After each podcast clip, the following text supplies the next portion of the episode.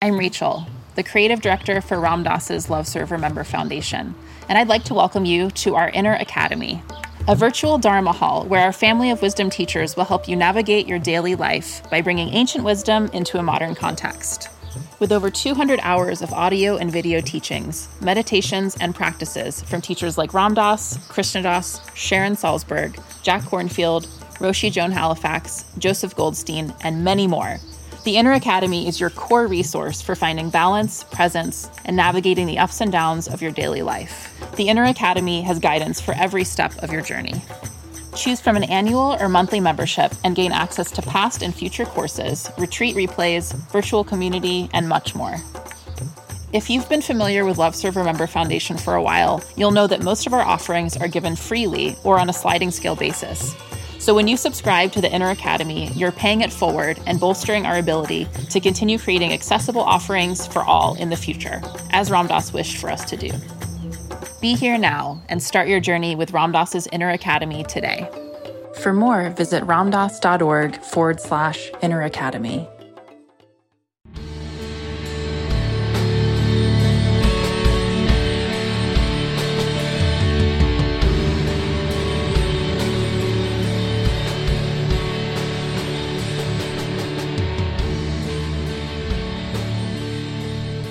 Everyone. This is Chris Grosso with the Indie Spiritualist podcast on the Be Here Now network. And my super special guest today is the one and only Sharon Salzberg. Hi, Sharon. Hi, Chris. so I'm excited to talk to you. Super excited, uh, especially because I just had the opportunity to sit with you in a workshop a few days ago. But I do want to read your bio before we jump into a conversation mm-hmm. for maybe the one or two people that aren't familiar with you that listen to the show. Mm-hmm. Um, Sharon Salzberg is a central figure in the field of meditation, a world renowned teacher and New York Times bestselling author.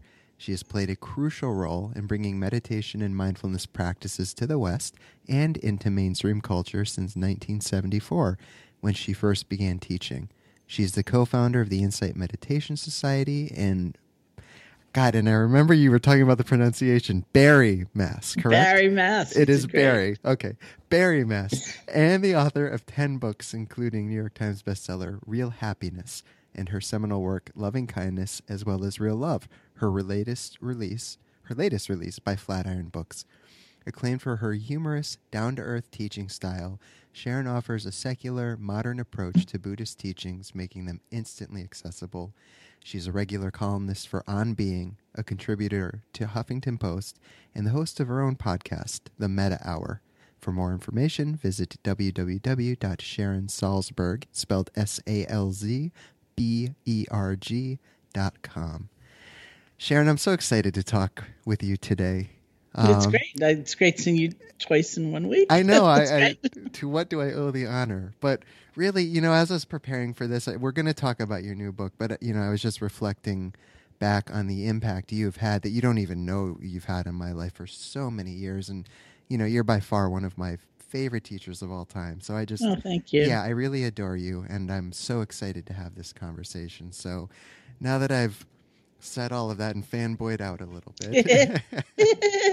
um, what I wanted to start with was actually an interesting comment you made at the uh, the workshop I attended the other day about the movie Dan in Real Life. And I went back and I, I, I really like that movie. And I went back and watched it after you because you, you talked about so much. Love Steve Carell, great film.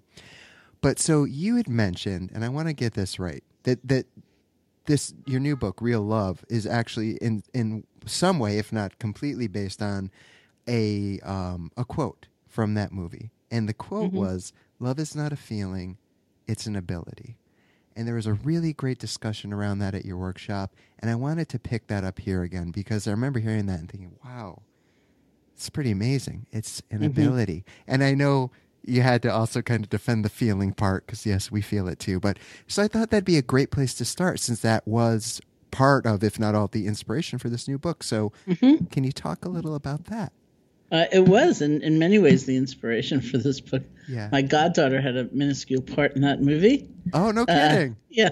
How she cool. Was, uh, the Asian American kid who um, was just around. You yeah. know, she was she was part of one of the families, and yeah. and uh, she didn't have any speaking lines, but she barked because That was her audition because it was a talent show in the in the uh, movie, and so wow. that was her audition. She had a bark. How so cool. I was very intimate with that movie. Yeah. Um, and I loved that line. It meant so much to me. Love is not a feeling; it's an ability. Yeah. And I had it in, I guess, the introduction to the book, and one of my editors did take exception to it, saying, "Look, of course, it's a feeling. That's what we want. That's what we yearn for. Right. It's what you know the whole frenzy is about." And and I admit that, of course, you know, it's a feeling. And yet, what if we really thought of love more as an ability mm-hmm. rather than just a feeling? And, and what I went into in the workshop, what I go into in the book was um, the realization I had myself, which was very personal, about seeing love as a feeling, really um, almost seeing it as a kind of commodity, mm. and and thinking, oh, that makes it in the hands of someone else. Like yeah. all the power is someone else's. Yeah. They can bestow love upon me or they can take it away. Yeah. And if they were like right about to give it to me and change their minds, I'd have nothing. I'd be just bereft. And when I recast that and thought, no, it's an ability, it's a capacity inside of me. And then certainly some people awaken it and they enliven it and they enrich it, and other people threaten it or seek to damage it. But yeah. it remains an ability within me. Um, then the power is mine. And also, interestingly, the responsibility is mine. Mm. I like that because I remember as as you were discussing that um, at the workshop, and I had mentioned to you just like a week prior, I'd finalized the divorce that I was mm-hmm, going through, mm-hmm, mm-hmm. and um, a lot of residual stuff had come up. Um, we had separated m- many months before, and it was a peaceful mutual split. But I remember feeling like, wow, th- so much love was gone. Just like you're saying, this other person had that power and it wasn't that they did anything you know she's a, wonderful human being you know and i'm glad that it was a peaceful split but the feelings of like lack of love coming back up and um yeah just a lot of self-doubt and self-worth stuff coming up with that. So it was really good for me selfishly at least i'm sure for a lot of other people in the room too to hear that because it reminded me that i am lovable you know, I am loved, and it is more in my capacity. I don't have to allow others to dictate that. So, mm-hmm. yeah, thank you uh, for sharing that. And just to clarify the feeling part for anyone that's listening, like you did at the workshop, we do feel it too, right? It's a feeling. Yeah, no, of course we feel it. Um, uh, on the other side, you know, uh, we don't necessarily feel it in the sort of dramatic way that the culture might dictate right? I mean, sometimes we do, and it's glorious and it's amazing, and um, for sure. Yeah. Uh, but I, I, one of the reasons I hesitate, aside from the capacity part, you know, seeing it as an ability rather than a feeling. Yeah. Another reason I hesitate to sort of emphasize that feeling is that we tend to narrowly define what the feeling should be. And there may be quieter kinds of love, or there may be more subtle kinds of love, or there may be uh, different expressions of love, or there may just be a powerful sense of connection. Yeah. That isn't about being in relationship with somebody long term. It isn't about, um, you know, it's about that moment when we see a stranger and we just have that moment of realizing, oh, our lives are connected, mm. and then we go our separate ways. Right. Right. And and in that moment, um, you know, we don't have that overwhelming romantic thing. We don't have the sense of I'm going to share my life with you. You know, it's right. like it's nothing like that. And so uh, I don't want all those other kinds of or those other ways of love to be discarded or considered not enough. Yeah, really well said. And you know, you just also reminded me going a little off script here, but. Um, we don't need to talk about the walking meditation practice, but you did bring that up. And what just remind me of that is, you know, saying it could be a very brief encounter and it, and, you know, it could be subtle. And I loved what you had said about your walking meditation practice because when you're doing that, it reminded me also of when Ram Dass talks about using the I am loving awareness mantra. Mm-hmm, Anything mm-hmm. that comes into your realm of perception at that point is loved if you are from that place mm-hmm, of loving awareness. Mm-hmm, mm-hmm. So with your walking meditation, um, I wish I had a notebook because I forgot the two words you use. You use, you know, one word with one step, one word another. Was right. it peace and happiness? It was happy. Yeah, it was like um, offering loving kindness to myself. Yes. Um, matching the the, the silent phrases with the steps. Yeah. So it was like, man, be happy, be peaceful, be happy, be peaceful. Yeah. And so, yeah, so for our, the audience, that's a great practice, you know, to, to implement. It keeps you, first of all, it, or it takes you out of the thinking mind, and God knows what that can do, at least for me, half the time. Um, so I've been using different words, but I'm, I'm going to start using those because I really, really liked that. And, and you mentioned, you know, using that, especially New York City, of all places, how much easier that might make your walks on those very busy roads at times. So thanks for sharing that. Sure. Just a little side note. So jumping into the actual book itself, as I was reading the preface, um, well, the whole book, I'm just nodding. It's a classic Sharon book. Like, yep, mm-hmm, yep, great. I did want to read, start off with an excerpt, um, and then we can unpack that a little bit. So you write, perhaps we think we're getting the portion of love we deserve, which is not very much at all. I'm just not lucky in love, or I've been too damaged to love. We may feel so cynical, sometimes as a mask to hide heartbreak or loneliness, that we dismiss love as a sorry, sorry illusion. Some of us decide we are through with love because it takes much more from us than it ever gives back. At those wounded moments when we need love, a hardened heart can seem like the best defense. And I know all too well about that hardened heart. And I think a lot of the audience does too. So, you know, I would love to. I know we've already started discussing that a bit, but anything you'd like to talk about that, especially that hardened heart part, I would love to hear your thoughts on that and how we can begin to soften that and work with that. Well, one of the things that is really crucial in, I think, developing greater love for ourselves, which is what this is about as well. Yeah. There are a few things one is understanding that it's not narcissism. Right. you know, it's not selfish. It's not wrong-headed. It's the right thing to do because it's not like, um, you know, endlessly congratulating yourself for something really obnoxious like right. that. It, it's really much more having a sense of inner sufficiency or abundance, out of which we can give, we can care, mm. we can even pay attention to others in a better way. Uh, so we have to build up that sense of resource. It's like even if you have um, in the realm of material generosity, even if you have a ton of stuff, if you don't have the inner feeling you even have enough, it's very, very hard to give. Yeah. Right. And so it's the same with sort of uh, generosity of the spirit, thanking somebody, smiling at them, caring about them, yeah. having loving kindness for them. So we need to build that up, and we should build that up. There's nothing wrong with that. Right. Um, and then part of it is is a, a lot of it I think rests on self compassion. You know, like how are we when we've blown it?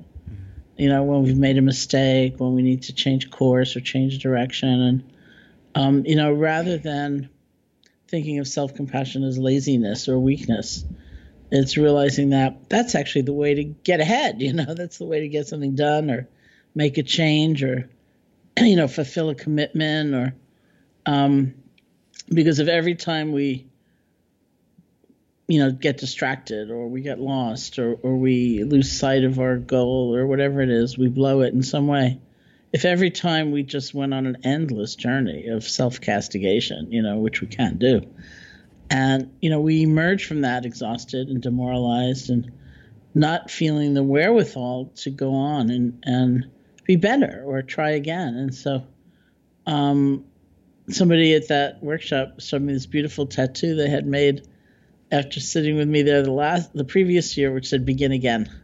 Oh, and you just you posted know? that recently, right? Or someone, yeah, yeah, yeah, Lily posted it. Yeah, I love that. That that was great. Wow. Okay, so I didn't know it was from yeah. that workshop though. Yeah, yeah, it was beautiful. You know, cool. and so that's what life really is. That's what an enriched, alive life is. Yeah, is beginning again, again, again, and again, and again. And yeah. so uh, to be able to do that, we need some measure of it's almost like mercy toward ourselves, you know. Right. Yeah. We would never speak to a friend the way we speak to ourselves, and ever, right? Um, ever, you know. And, and so I think we can cultivate that. You know, this ability to care, beginning with ourselves, is not. You know, it too is not a commodity. It's not like some people have it and others don't. This is this is this can be learned. This can be deepened. This can be um, refined. You know, we have that capacity also. Yeah, yeah, that's that's great. Um, as you're saying that, I'm thinking of um, oh, I don't know, a total stranger. Let's say he just went through a divorce. Total stranger. Yeah, yeah. Say this stranger is having lots of anxiety in the evenings. Mm-hmm. Something about the evenings and that lack of self love is there and the heart starts to harden. What what would you say to that stranger as far as you know that this person sits with it to the best of their ability, but sometimes it feels very overwhelming. In cultivating that real love, what what would you suggest?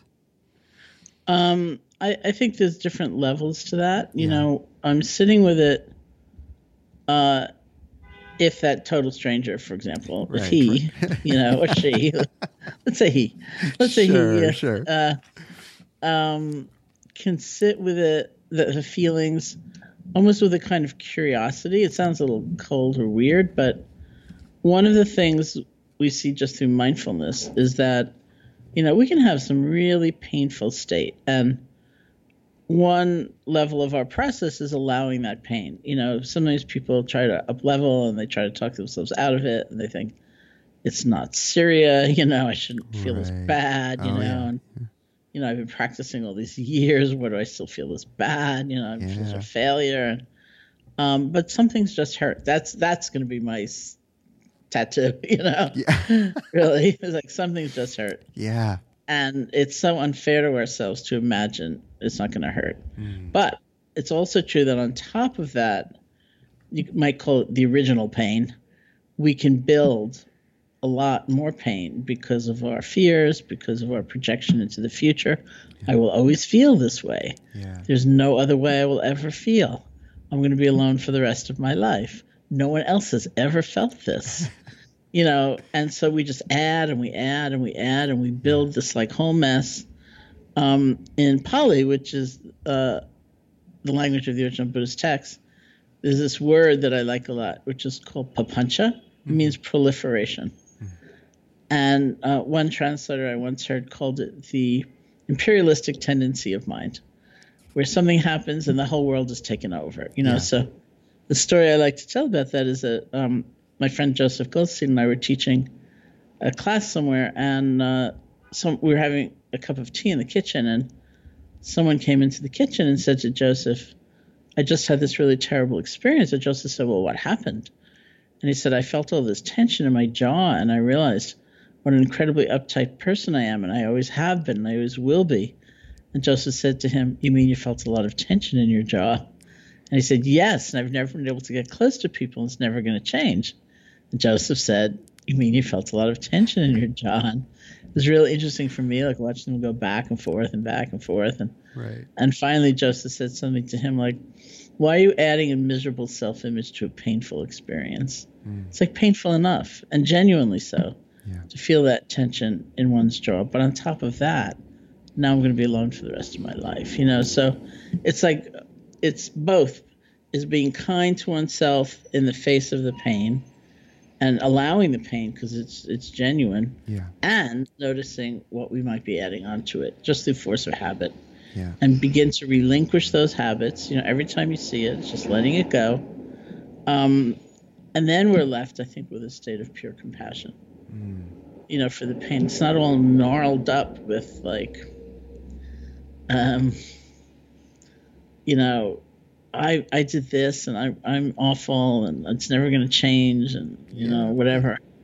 I'm sure the stranger can relate. I'll pass that along. Thank yeah, you for do. thank you for thank you for playing along with me there. Sure. And if you'd like me to sign a book, I'd be happy to do that too. that might happen as well. so um, the one last thing about real love, I mean, the rest of the conversation will be that, but talking about love specifically, and you talk again at the workshop. This was really interesting to me, where you, are talking about real love as an innate capacity. You know, something that um, each of us has in everyday life, and uh, you know that's something that I hadn't really thought of in those regards. And it probably, I'm guessing, a lot of the audience may not have either. So, can you talk a little bit about what does that mean? How it's an innate capacity that we all have? Well, I think we're, you know, um, the nature of life is connection. And we, if you believe in that ability, you know, love is an ability, yeah. um, then it's not like an earned ability. You know, it's not like uh, maybe someday I'll have the ability. It's like we have the ability. Yeah.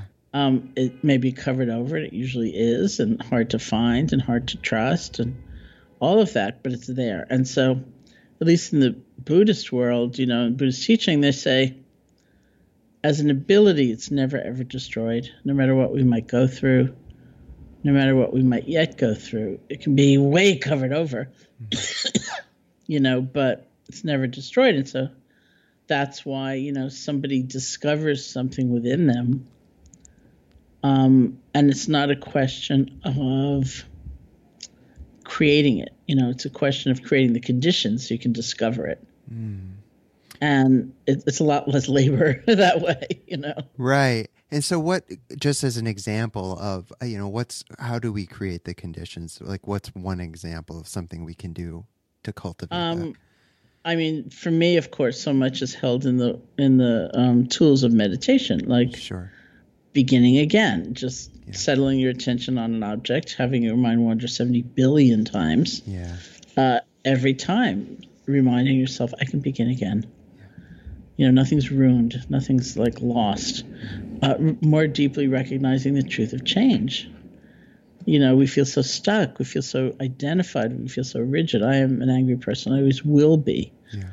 but what about when we really take a look? We've had 50 feelings since that moment of anger you know? Yeah. do they count? Some of them were very beautiful. Yeah. Um, looking at what we can feel grateful for in our lives. We you know we tend to look at what's wrong and what's incomplete and, and what's threatening and how about taking a moment and giving a little airtime, you know, to the rest. Yeah. Um, mm. You know, so there are lots and lots of ways that that we can really actualize that ability.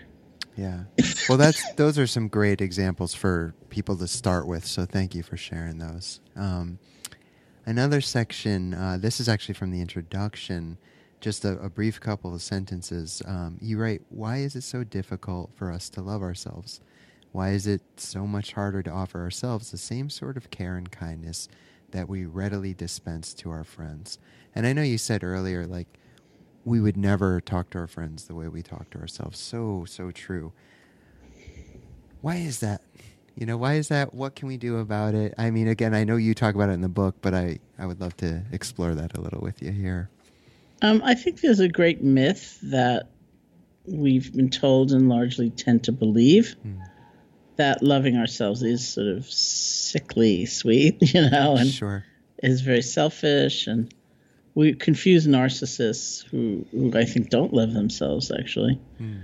with that fullness of being, um, with that sense of inner abundance. You know, I think a narcissist um, is more about it's it's this real state of inner bleakness that's somehow trying to be fulfilled by externals. And love for oneself i think leads to generosity because then there's that overflow.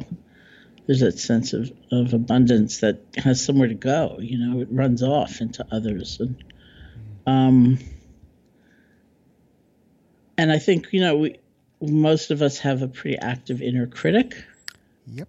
Um I, you know, and I encourage people uh, in my teaching and in, in, the book, you know, to maybe name the inner critic, give it a persona, maybe give it a wardrobe, because and, then you can kind of make a friend of them, but not like, you know, don't be obedient to them. Like, don't just give in to them, but you also don't have to be so afraid of them. And if I remember you know, correctly, you have a name for your inner critic, correct? I do. Do you mind sharing? No, I loved that name, from the workshop. Her name is Lucy. Yes. Um, and she comes from. Uh, she doesn't come from. The name comes from uh, seeing uh, Peanuts comic strip once. Um, this friend had rented a house for many of us to do a retreat in, and when I went into the bedroom that had been set aside for me, I found this comic strip and in the first frame, Lucy is talking to Charlie Brown, and she says, "Oh, Charlie Brown, you know what your problem is? The problem with you is that you're you." and then in the second frame, poor Charlie Brown says, "Well, what in the world can I do about that?" Then in the third and final frame, she says, being Lucy, she says, "I don't pretend to be able to give advice. I merely point out the problem." And somehow, whenever I was doing walking meditation by that desk, my eye would fall right on that line. The problem with you is that you're you. because my earlier life had been so dominated by that Lucy voice, and yeah. um, and it was great for me having seen the cartoon because in my years of early practice, I'd spent quite a lot of time learning this technique called mental noting, where uh, if a word comes easily, you gently apply a label to your predominant experience. So, sitting might look like, you know, in, out with the breath, in, out, um, anger, anger, sleepiness, sleepiness, peace, peace, whatever, in, out, whatever's actually going on. So, I felt like after seeing the cartoon, I had two new mental labels. One was hi Lucy. You know, and what actually happened, you know, in that period was something great happened for me. Yeah. And my very next thought was, it's never going to happen again. And I could respond with, hi Lucy. Mm-hmm. And my favorite actually was the second label, which was chill out, Lucy. Just chill. You know, because look what that's in contrast to. It's not like saying, you're right, Lucy. You're always right. Right. And it's also not saying, oh my God, Lucy's here. How humiliating. I've been practicing for God knows how many years now. I've you know been in therapy forever. I've like done all these things, and Lucy's still here. I'm hopeless.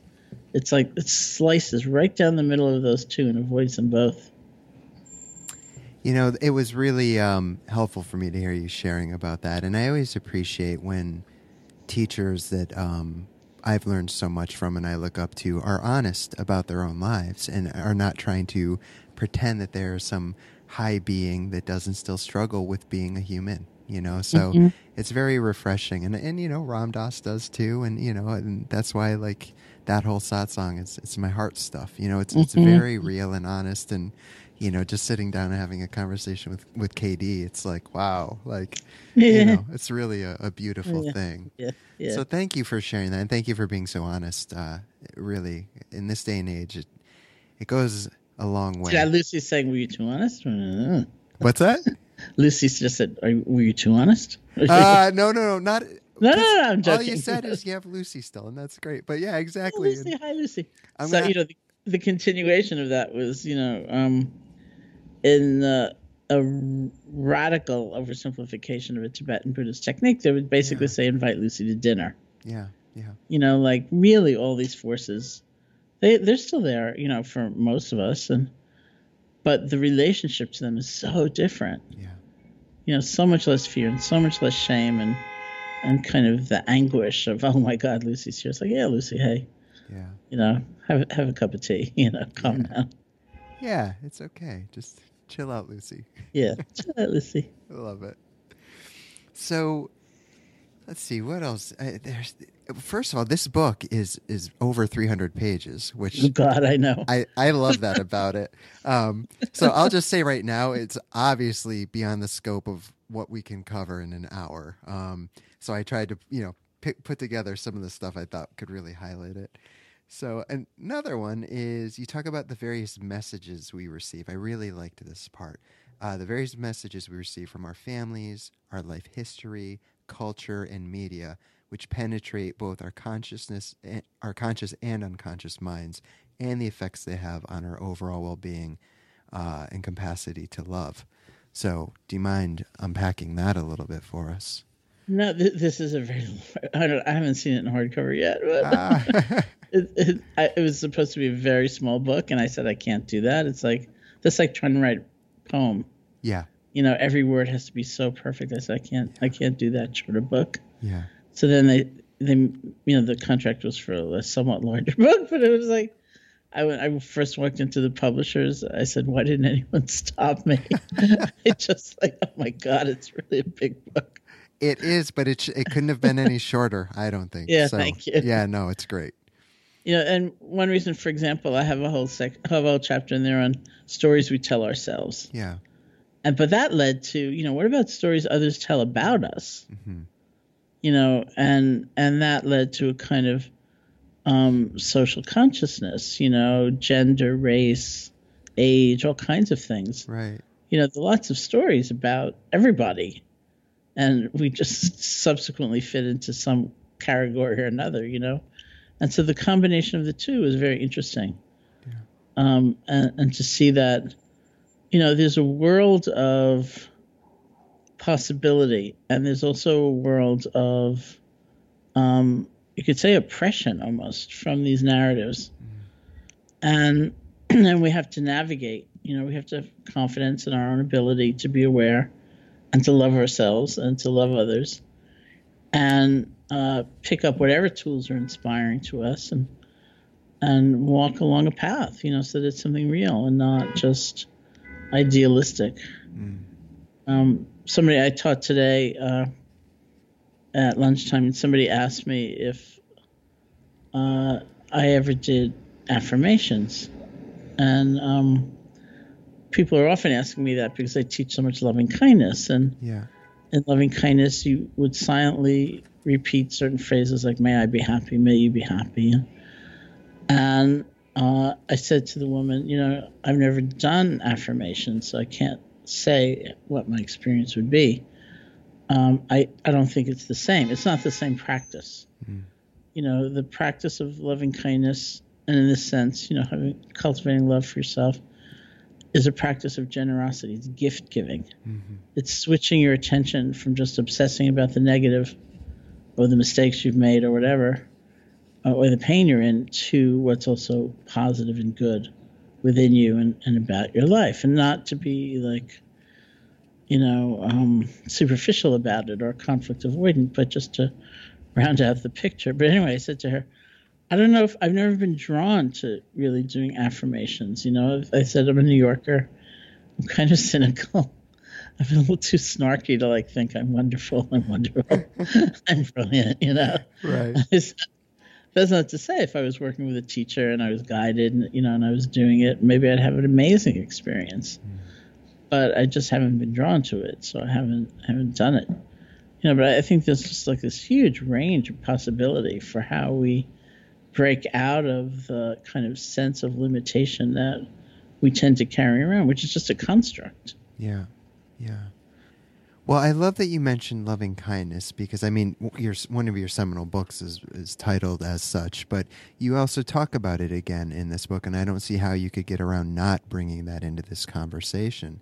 So, I'm not going to ask you to lead us in a meditation because I know you've done that a million and one times, but can you talk a little bit more about what loving kindness really is and why it's not selfish? Because I know a lot of people hear those two words and you bring yourself into this practice. And for me, um, I'll give an example. When I first started, um, I did not know, which you you had said uh, at this workshop, that the point is to start with someone easy, and that's why they start with they recommend starting with yourself. For me, I was the difficult person, you know, towards the end of the practice, but I would still start with me because I didn't know I I didn't have to.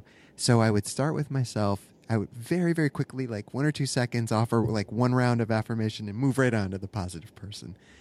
But what I will say is that over the course of five or six, seven, you know, years, many years now later of working with that practice, it has truly transformed my life. I mean, yeah, I'm not yeah. perfect. I'm I, like I said earlier. I, I, I have those feelings of self doubt coming out uh, over what happened with me recently, but it has utterly transformed my life. I used to, when I lived in my old apartments, I couldn't have a mirror in them because I couldn't stand to look at myself. That's mm-hmm, how much I didn't mm-hmm. love myself. And today I can. You know, mm-hmm. sure that old sometimes once in a while it creeps in and I might look away, but you know, it's it's like 90 90 mm-hmm. I was going to say 10% better like your friend Dan, but no, it's like 90% better, like really. Yeah. I mean to the point where, you know, I I have it tattooed on my hands. Loving yeah, kindness. You do. Like, Loving kindness. So I see it when I forget. I look down yeah. and I remember. You know. So, anyways, I just ranted on enough about. It, but but can you no, share a little bit more about loving kindness? Yeah, and the I importance mean, of it. It's not just that people fear that it'll be selfish, which they do. Yeah. But also that it's like kind of makes you stupid, you know. And like speaking of my friend Dan as an example, uh, Dan Harris is yeah. somewhat famous for. Uh, he's an ABC news anchor, and, and he was talking about snarky, you know, cynical, and uh, he got into meditation. Um, but of all the types of methodologies and stuff, the idea of loving kindness was just so yeah. put him off so badly. You know, it's like that's saccharine, that's phony, that's like a Hallmark greeting card, and, and of course he had his first big breakthrough doing loving kindness meditation, yeah. which I enjoyed greatly. um, you know, so uh, he's a big advocate now. Yes, the way he great. puts it is, uh, my wife thanks Sharon Salzberg every day of our lives because I'm so much less of a jerk. you know, so yeah, sounds about right for Dan. Yeah. Yeah. So um, it's basically a way of paying attention differently. Hmm. You know, like the question is, what do we pay attention to if we're looking at ourselves? Maybe we are fixated on our flaws and what we imagine to be our flaws, you know, which may not even be our flaws, but what doesn't seem quite right. And we give very little airtime to a sense of delight. And it's not being boastful, it's just like, it's almost like delight and goodness, you know, and that this exists in us too. Um, and the corollary to that is self compassion, because that doesn't come out when we're full of delight. That comes out when we have blown it, you know, and yeah. We've made a mistake. Are we going to torture ourselves over that endlessly? Or can we kind of move on yeah. um, in a better way? And then, you know, who do we pay attention to? There are lots and lots of people we encounter who might as well be pieces of furniture to us. Mm. We objectify them. We, we don't. They, you know, they're just counted in our minds. They don't matter to us. And creatures and living forms and, you know, a lot of beings form the other for us, and sometimes through antipathy or bias, and sometimes through just indifference. No, really, like so many of the people who play some role in our lives, like checkout person in the supermarket. Yeah.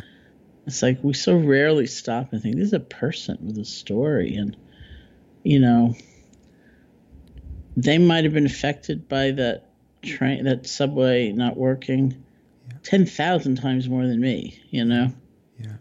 Um, you know, all kinds of things, but we don't necessarily stop and realize this is like a a living being, you know, who wants to be happy just like we do and right. has whatever story and and so we do stop actually in loving kindness. That's exactly what we do. Yeah.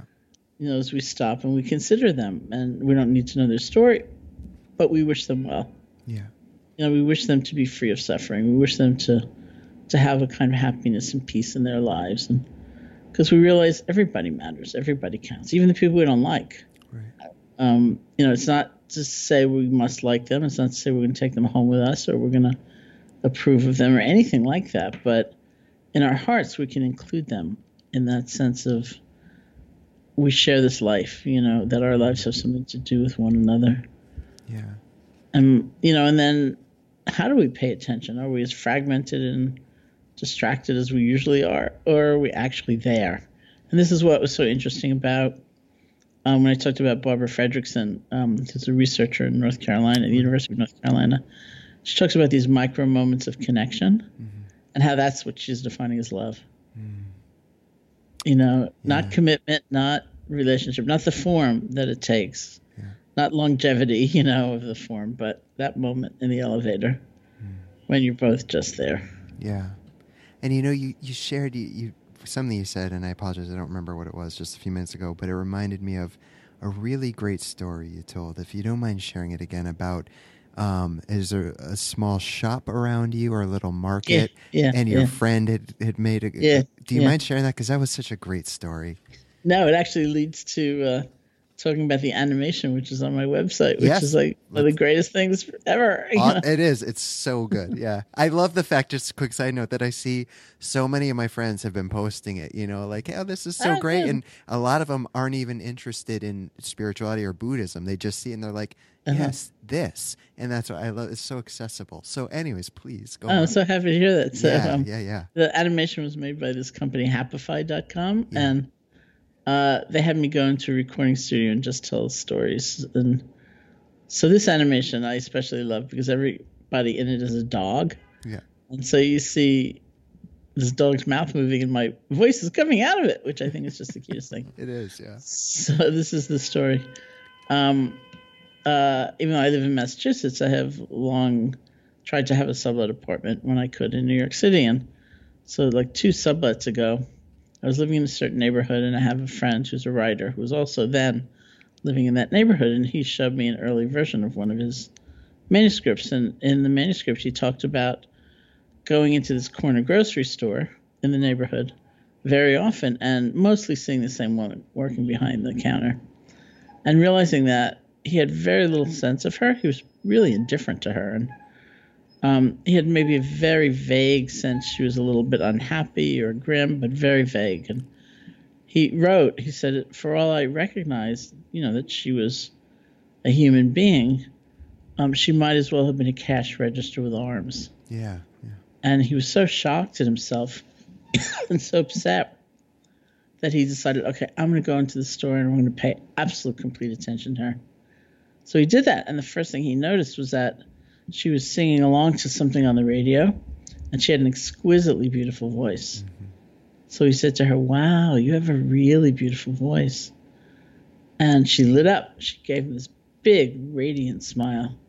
So I was reading this, and I thought, wow, you know, I go into the same store all the time, and I don't really pay any attention to her either. You know, I've hardly noticed her. I'm going to go in there. And I decided I'm going to go in there and, and say to her, I've heard you have a really beautiful voice, and I'm gonna watch her light up, and, and she's gonna be really happy, and I'm gonna like make her day. So I walked into the store, ready to tell her that. And the first thing I noticed was that she was already lit up. She gave me a perfectly radiant, beautiful smile. Mm. Thought, oh, well, all right, you know.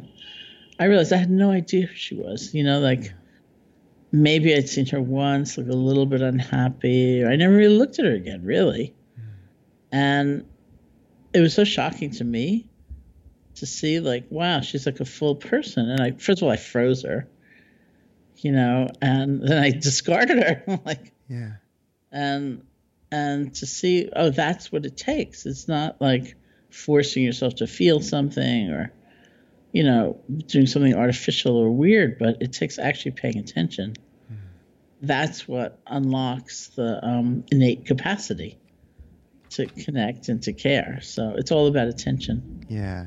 Oh, I love that. Thank you for sharing the story again. That's just as good the second time. Thank you. Um, yeah. So the compassion muscle. You also describe this uh, in your book, and I love it. So I wanted to share another excerpt, uh, just a short one.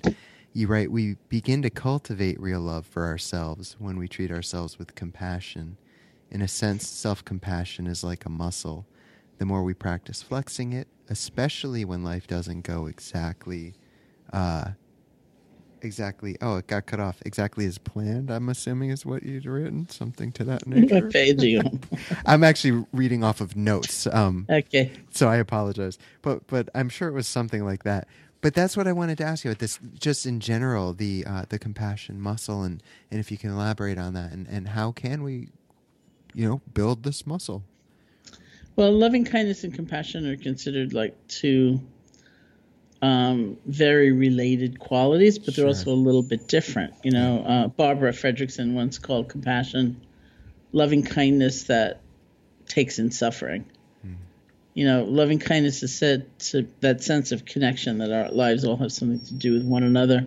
Right. Um, is said to be based, at least to some extent, on recognizing that all beings want to be happy we actually all want a sense of belonging and being at home somewhere, like in this body and this mind on this earth, that yeah.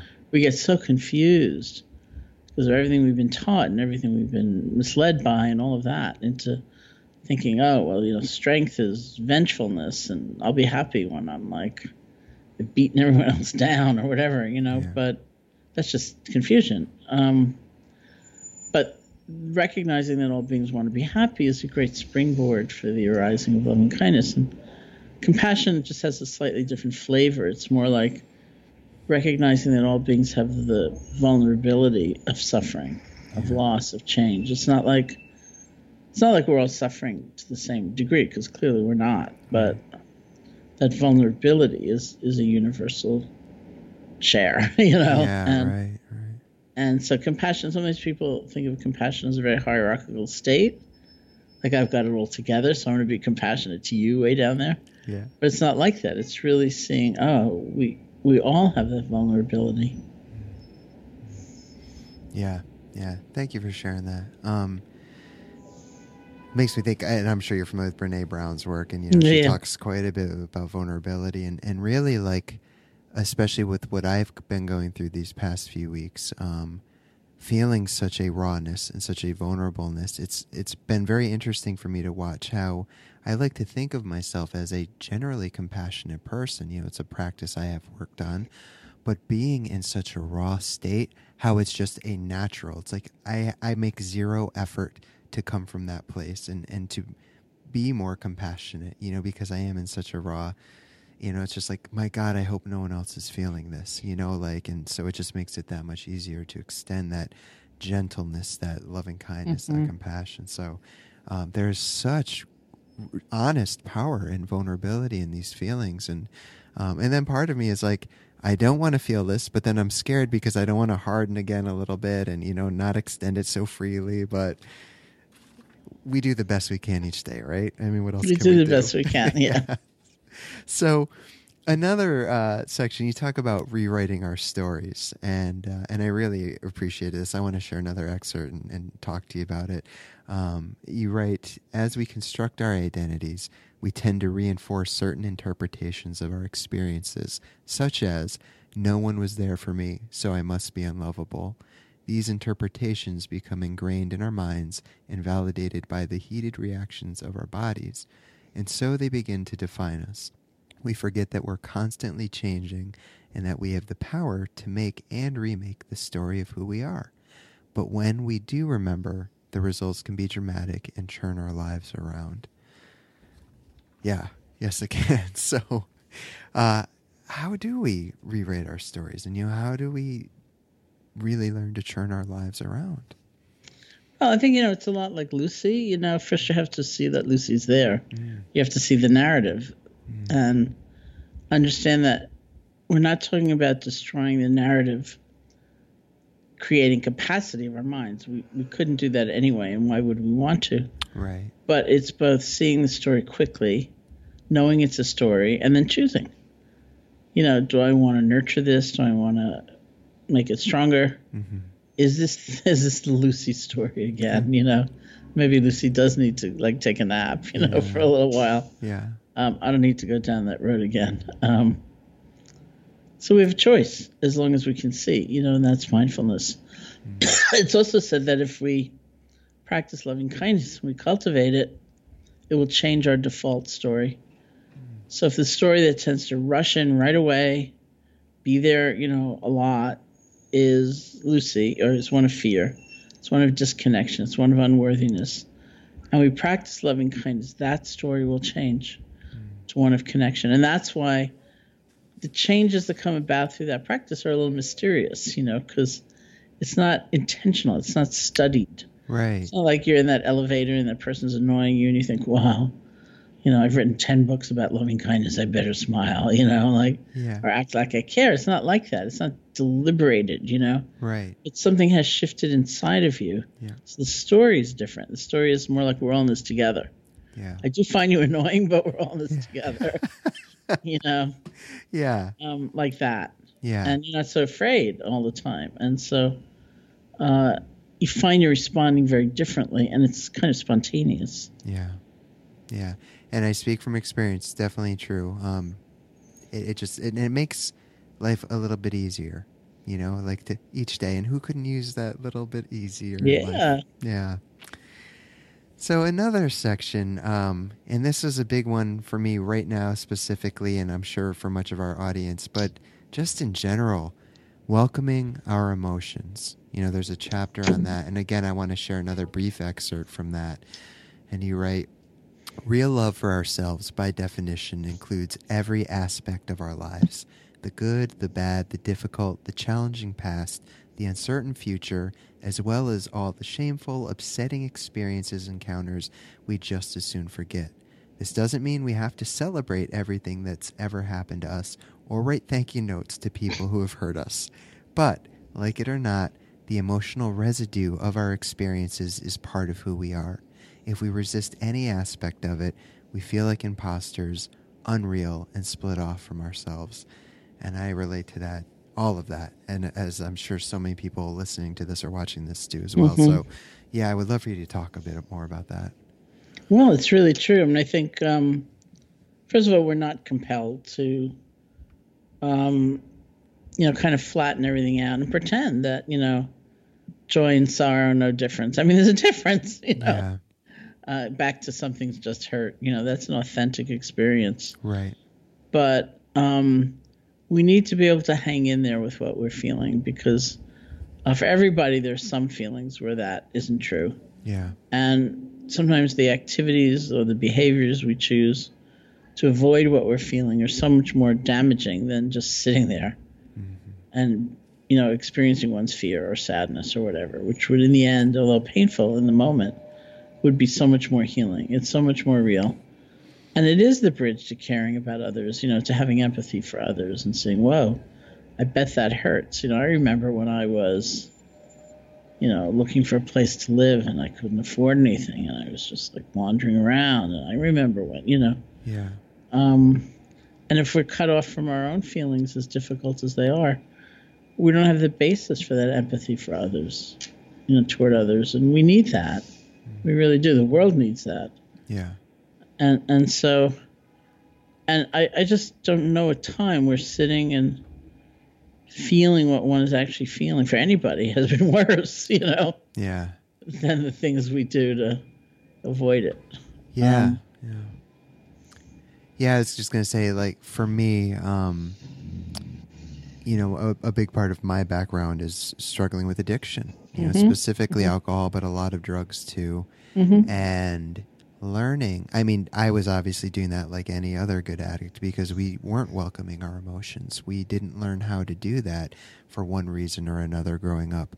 Um, and so that's how I, I'll speak, you know, for me, but that's how I coped with my emotions. Mm-hmm. That's how I welcomed them, push them down, push them down. But in working with, you know, like I said earlier, loving kindness and learning to work with that compassion muscle, um, and also being beaten down so far. Like you said before i you know not having enough money to, to, to rent and understanding coming from that place of understanding. In my case just the, the degree of suffering and i mean literal suffering that i have experienced from the withdrawals the rock bottoms you know mental emotional spiritual all of it. Mm-hmm. That combined with all of this has kind of been a perfect storm to help not only learn to welcome my emotions because for someone like me, it's kind of a life or death thing, to yeah, be sure. honest. But it's also like I can find the gratitude in the fact that it helps me meet other people and have that compassion and understanding. And I can go in and talk with people. And even if they're not in a place where they're looking for some kind of answer, just hold that space with them. Just sit in that hell with them for 10, 20, 30 minutes mm-hmm. and just be there so they're not alone. You know, it's yeah, such a big yeah. thing. So, um, yeah, thank you for for writing about that. It's it's uh, and it's something again like anything else we've talked about. I'm sure neither one of us are perfect at it, but we do our best, right? And yeah, again, yeah. what else can you ask for? So what I wanted to do to end this, Sharon, was because uh, we're we're pretty close on time, was like I said earlier, over 300 pages shouldn't be a page less than it is. I'm glad it is. I know that's thank a, you. no, I can't stress it enough. I love it, but I wanted to ask you just generally because there's so much more. Yeah. Is there something specific in the book that I didn't ask you about that you would like to talk about? Um, anything about it that we didn't talk about that you want to bring up? Well, I mean, the other two, you know, we spend a lot of time on love for oneself, which is really right. important and is the foundation. And right, you know, there's a long section on love for another, whether that's a partner or a parent or a child or yes. a pet or whatever, or the person in the elevator, you know, the stranger. Right uh, which I found, you know, really, I, I learned a lot writing the book. Of course, I yeah. really heard a lot of people's stories, and and I just have so much admiration for what people go through. At one point, uh, one of my editors said to me, "Don't you know anyone whose partner doesn't have a disease?" I thought about it. I thought, no, I guess there are a lot wow. of stories like that, you know. Yeah. Um, and uh, people go through a lot we go through a lot, and we should stand together. I think in that yeah. knowledge. And the third section is kind of the thorniest in that it's about love for all beings and um, difficult. Yeah, it's always difficult, but these days it's not that abstract and difficult. It feels very real and difficult. Yeah, a lot of people, and uh, the way that that kind of love can be the basis of a social movement, the way that kind of love can be the basis for love for life itself. Um, it's interesting, some of the same qualities that I talk about cultivating for another, like interest, awe, yeah. you know, curiosity yeah. um, get translated into that larger picture. So in a way, there are a lot of threads that go right through. Yeah. Um, and and the, it's sort of like the notes are, are the same because the, the, strengths are the same. We just yeah. apply them in different realms. Yeah. Well, first of all, I apologize because I forgot to mention up front that how it is broken into these three sections, which I absolutely love. I think as I was preparing this, um, besides what I'm going through personally, a lot of people I've been talking to have just been struggling with that self love, whether mm-hmm. it's a mm-hmm. relationship, whether it's addiction, whether I mean it could be you know a myriad of things. It's the human experience, um, and I think that's why I was so captivated and compelled, or felt compelled to focus on that. But I really um, deeply appreciate that you do go there in the book, and and so it's not just about us; it's about how do we bring it into the world too, and work with others mm-hmm. and share that. So thank you for giving that brief overview and my apologies that I didn't I, I tended to mention that up front. I forgot. I'm a human being. it's all right. I know now the inner critic. You did good. You did really good. I'm going to have to uh, name my inner critic. I was going to after the workshop and I forgot. Okay. And uh, uh-huh. I'm going to work on that tonight once we're done. Okay. But um, Sharon, thank you. So I know we're going to air this in June. We're, we're, we're recording this a little early, but are there any events that you're aware of um, that are happening, or is there just your website that people should go and is there an event section? What do you recommend for people to come um, see you um, live and meet you?